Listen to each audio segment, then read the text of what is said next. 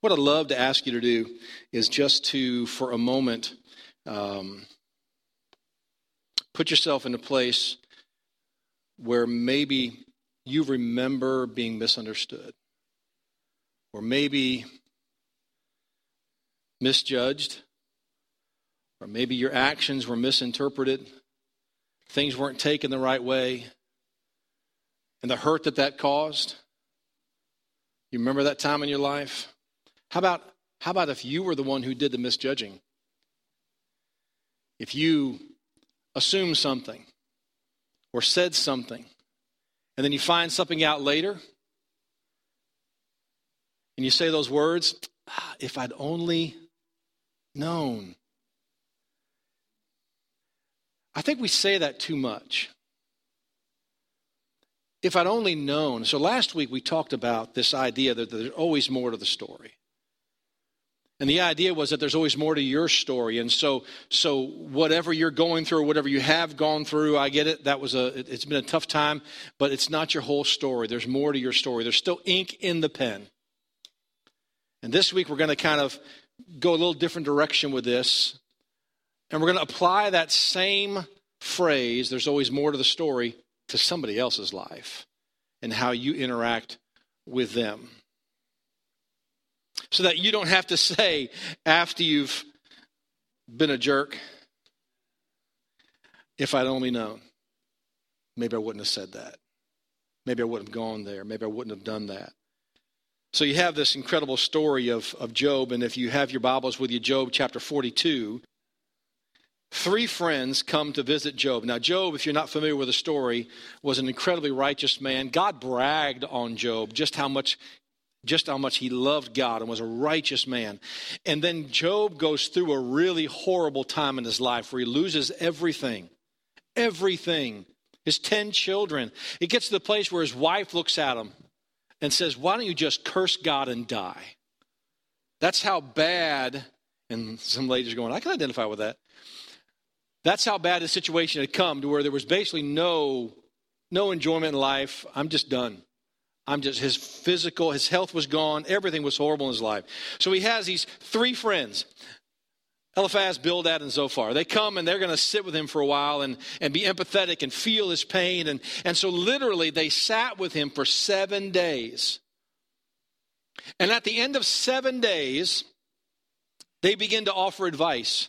Because what they're trying to do is they're trying to find out why Job is going through what he's going through. There's got to be a reason. And they're trying to understand what the God of the universe has against Job.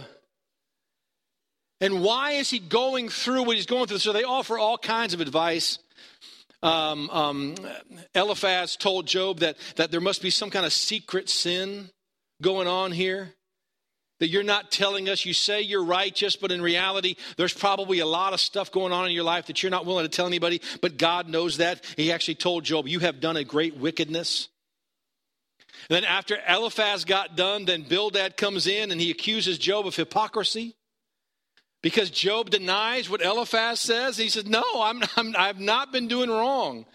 I don't know what. And of course, you know, Job wants an audience with God. Job wants to make his case and tell God that this doesn't make any sense at all.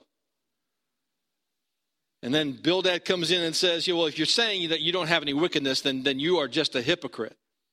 Because you act like you're seeking God and trying to do what God wants, but in reality, you're not living like it does.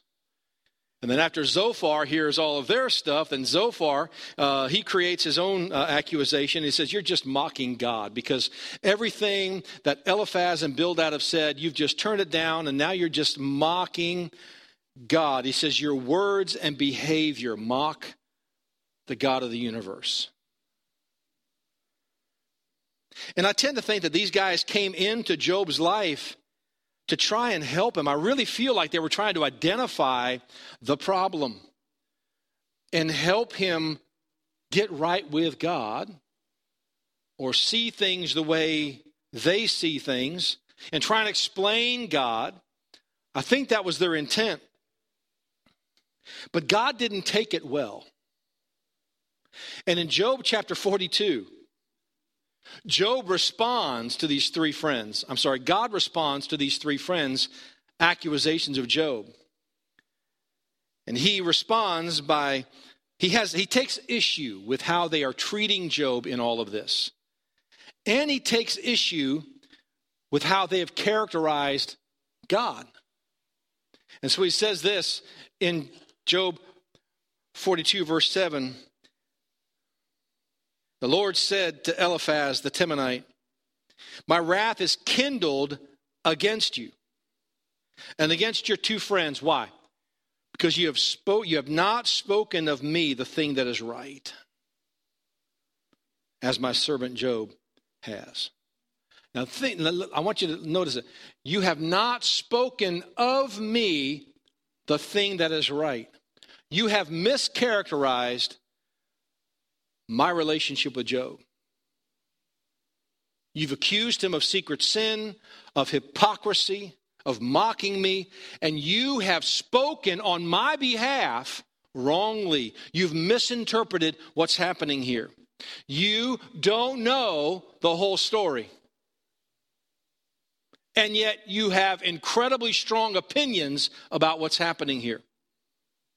So last week we talked about the fact that that you know your life is just a movie, but your life is a movie, but what you're actually going through right now may be just a snapshot. Like, like it's going to get better. This isn't the whole thing. And this week, we're going to kind of redirect the same thought of there's more to the story by saying this that there are chapters you haven't read in somebody else's story. Now, that's a powerful statement. Because, in my opinion, that adjusts how I interact with people and how quickly I form opinions. And I'd like to get us to rethink our place in their story. And even if I read a paragraph, and even if I read it correctly and I am exactly right in my grammar, I don't know the whole story. And even if you're right in this moment about me or about somebody else, okay, so you're right about what you just read, but you haven't read the chapter. You haven't read their whole story. You don't know what God knows about them. So I want us to kind of rethink through some of this so that we have, because what I'd love to do is just, I wish we would just take a pause with our interactions with each other. I mean, they did take seven days, granted. Okay. But seven days was just not enough time for them to know Job's story. I don't know how long it would have taken. I don't know how long it take for me to know your story? How long would it take for you to get to know my story? So I'd like to rethink a few things here. Let's think this through. So the first thing I want to mention was we only know a portion of someone's story.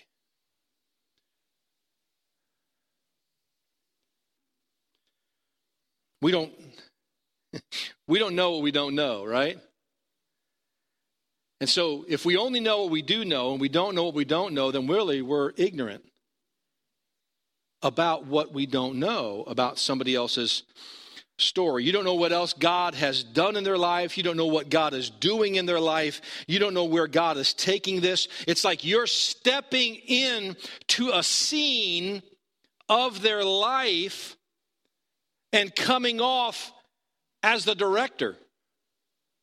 Like you're coming into just one portion of their life, and we feel like we have the right to say something or form an opinion, and we don't know the whole story.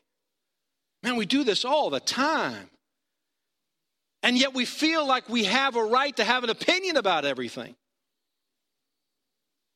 We make assumptions and we form opinions from what we think we know about the situation or what we think we know about that individual.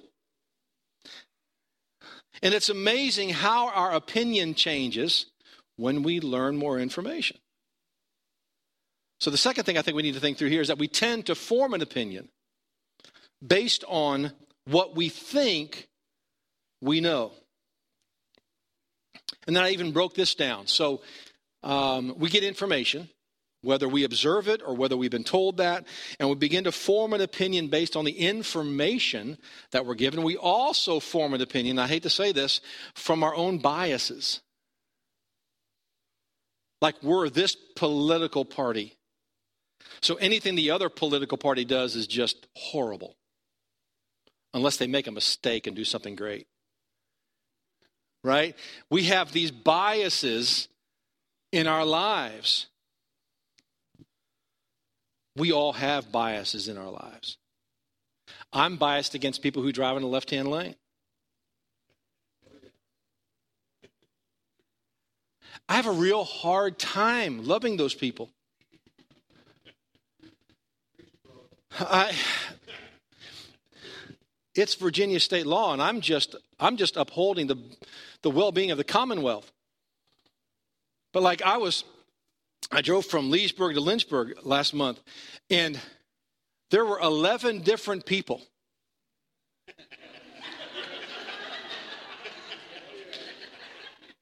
that I passed in the right hand lane, and I did my civic duty, and I looked at them really dirty. I gave them the biggest judgment look, like I'm driving by, right? And I'm going,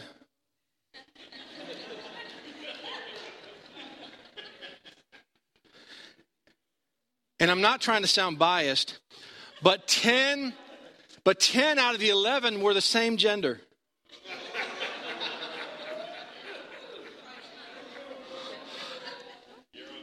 So, yeah, but you're assuming. You're assuming the gender, uh, the gender. So, so it's like, the, and the one guy that wasn't, the one guy that wasn't, that he was on a cell phone. So it's like, I am so biased against that, right? And I just think they're idiots. I mean, I just, I really have a hard time in my spirit with those people. And so we form opinions about people from those biases that we have. And, and God knows my heart, and Melissa can bear witness. That is a real struggle for me. Left hand laners. It is a real struggle. And if I ride with you and you're in the left hand lane, you're going to notice this angst. Like I, I feel like I have to say something.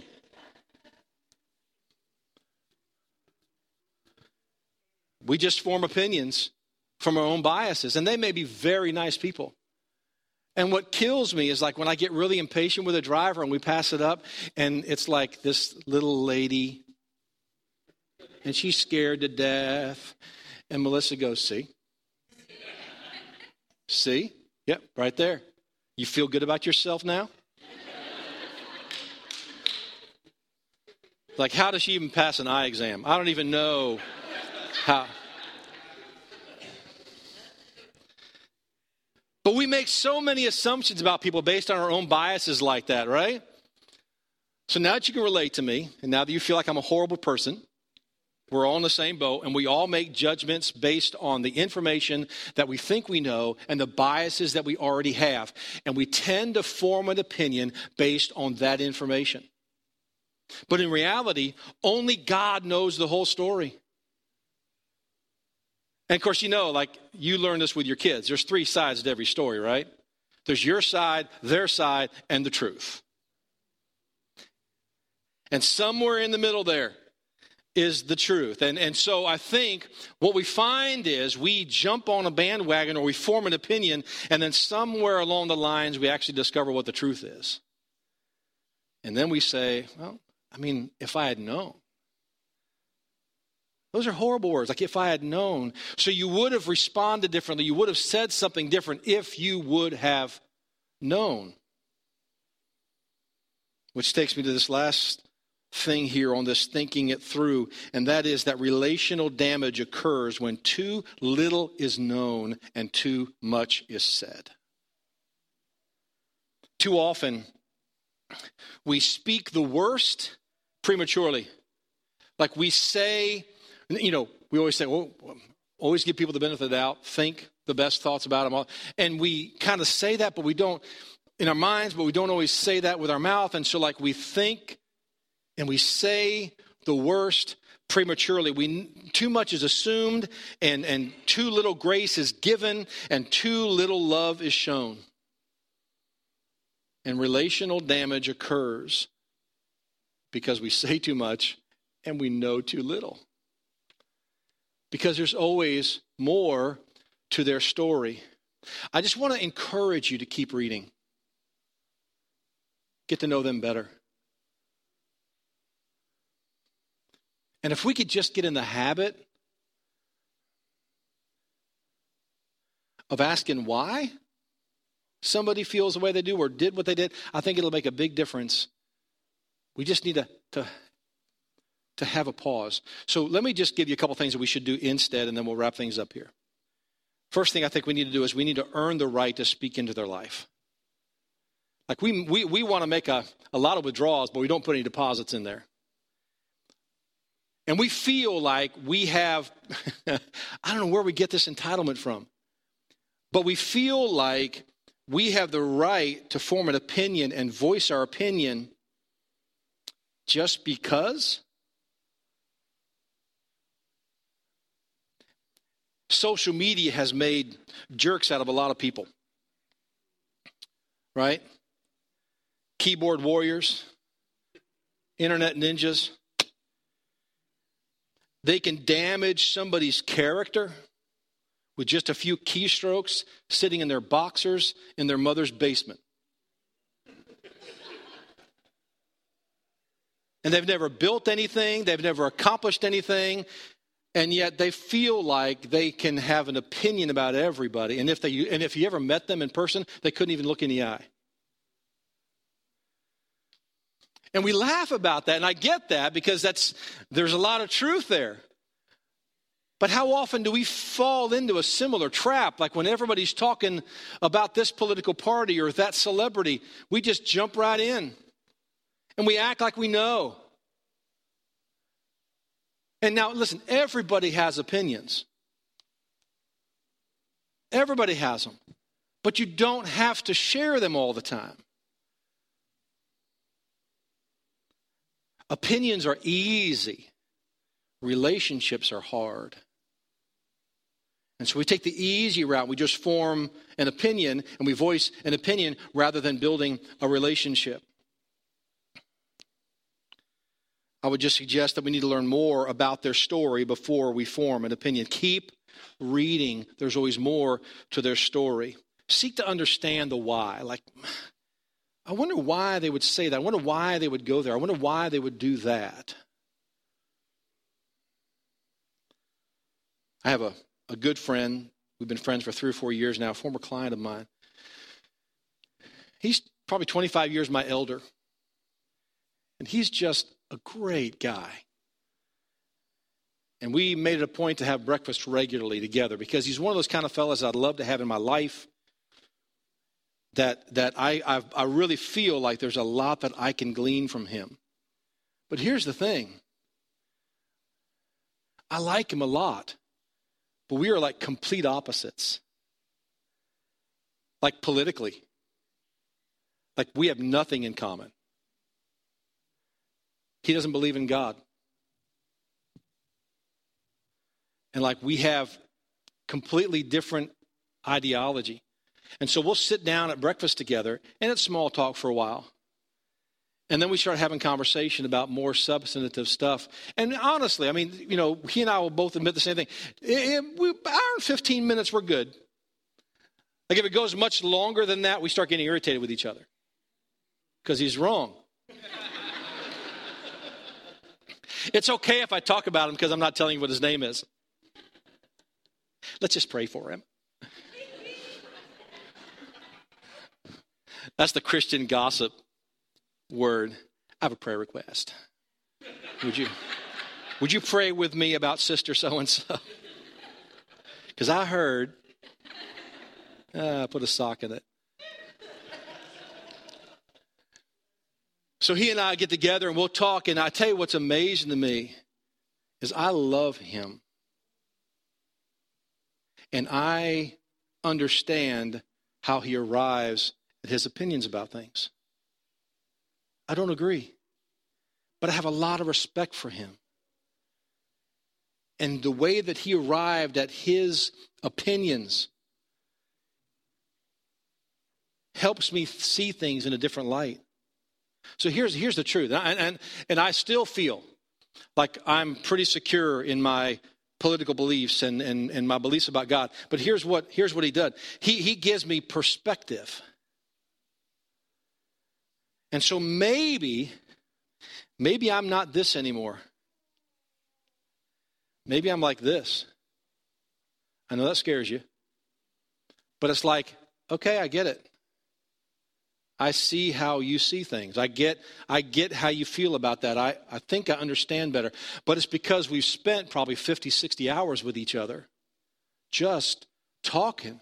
And he's sharing me how he gets to the, and then he gets frustrated with me because I believe the Bible. And I love God. And what, what here's what I love though. He, he is so great. We'll, uh, we'll sit down to breakfast and the food comes and he'll wait for me. He goes, well, you going to pray?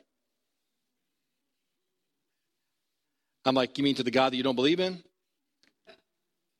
He's like, Yeah.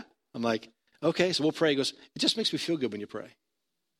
And I'll pray for him and I'll pray for his family. And he tells me that means a lot to him. So maybe he is doing this because we're getting to know each other. Now, I'm not telling you to water yourself down and change your theology or, or, or mark this instead of this on the ballot. That's not what I'm saying. But I'm just saying if really, if we're really in this for people, and if we're really in this for the kingdom of God, how about let's stop building fences and start building bridges? Let's start asking the question why. And that was not a border control reference.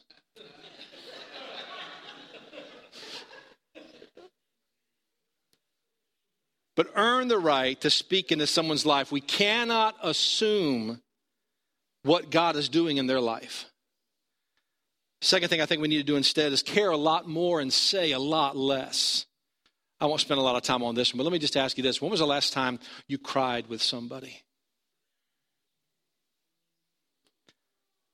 And not about your favorite team losing. When was the last time you prayed with somebody for hurt that they felt?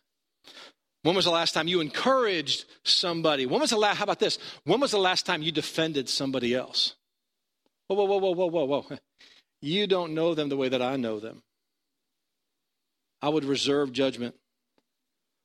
When was the last time you defended somebody? Because what we tend to do is we tend to just talk about people. And we tend to just keep silent, don't say anything if they disagree. We tend to avoid people that we disagree with. We tend to use our mouth a lot more than I think we should. James chapter 1, the, the book of James such a great book. There's a whole chapter dedicated to the use of the tongue. Careful. It's a, it's a tough chapter to read. But in chapter 1, kind of the introductory to this whole thing, James says this in chapter 1, verses 26 to 27. He says, If a man among you seem to be religious and he can't shut his mouth, he can't bridle his tongue, but deceives his own heart, this man's religion is vain. Pure religion and undefiled before God and the Father is this to visit the fatherless and widows in their affliction and to keep himself unspotted from the world. True religion is not about what you say or about the opinions you espouse. True religion is helping people. And true religion is, is, is getting closer to God and trying to do the right thing. I jotted this down this week. I think I put it in your notes. If we would put as much energy into helping people as we do talking about people, this world would be a much better place and the kingdom of God would see a surge in population. Earn the right to speak into their life, care a lot more, and say a lot less. And finally, ask yourself this How can I be Jesus to them in this? Now, think about this. So, you don't know what God's doing in their life, and you probably don't know a lot of their story. So, what's God's take on this situation? So, what is He doing in my life? What is He doing in their lives? So, here's the thing let's just be honest. We probably don't know. So, how can we be Jesus to them? How can we partner with God and help them in this situation and in what God is trying to do when we don't know what God's doing? I don't know. Be nice. I don't know what God's doing in your life, and you don't know what God's doing in my life. Let's be honest about that. And so, if you don't know what God's doing in my life and I don't know what God's doing in your life, then let's by default just be decent to each other and be encouraged. Listen, everybody's having a hard time. So be nice to everybody. It doesn't take much. How does God see them? What are his thoughts and motives? What is God trying to do in their lives? I mean, he is working. He is trying to, to make them into the image of his son. He is trying to woo them to himself. How can I help with whatever God is doing? Well, let's see. You could earn the right to speak into their life. You could care a lot more about them and then say a lot less. Now, keep in mind what, what God was upset with Job's friends about was that they had misrepresented what God was doing in that situation. Think about that. God was upset at those three friends because they were misinterpreting what God was trying to do in Job's life. You have not spoken of me the thing that is right. So I would suggest that we be very careful speaking on behalf of God to somebody else. Even if you're right, and even if what you are saying is the truth, you don't know if you're helping or hurting what God is doing. Now, let me tell you, there are times when I feel like we should say something. I really do. I just don't think it's anywhere near as frequently as you think it might be. It's almost like this rare thing. Like if I go to somebody and and there's something that I feel like God wants me to speak into their life, and I'm very cautious about that. Very cautious. I mean, it happens very rarely, except for my kids. I tell them what to do all the time. That's the exception. But there's so much we don't know. And there's so much that God is doing that you don't have a clue about. I would just really encourage you to just be nice, partner with the Lord, pray for them, speak into their life on rare occasions, and be Jesus to them. When you think about it, so, so they catch this woman in adultery. Like literally, the Bible says, in the very act, they take her out of bed and march her in front of Jesus, guilty. No question about it. And Jesus says, I don't condemn you. Go and sin no more. Jesus walks through and diverts his path to go talk to a woman at the well and have a conversation with her who'd been married several times, and the, the man she was with wasn't her husband. And he has this conversation about living water. Jesus went out of his way. That's the type of relationship that we need to be building with people so we can speak into their lives. We don't have time. I would just encourage you to read Ephesians chapter 4, verses 29 through 32 about how to use our mouth to build up people. Christ was the ultimate model. There's always more to their story. And I would just encourage you this morning to read a little bit more, care a little bit more, and just take a pause before you react. Let's pray. Father, we do love you and thank you for placing us here on earth with other people. And Father, we want the kingdom of God to grow, and we, we want to see more folks come to know you. And in our circle, starting with our families, starting with our work environment, our relationships, help us to be you in that moment so that you are able to work a greater work in their lives as we partner with you. In Jesus' name, amen.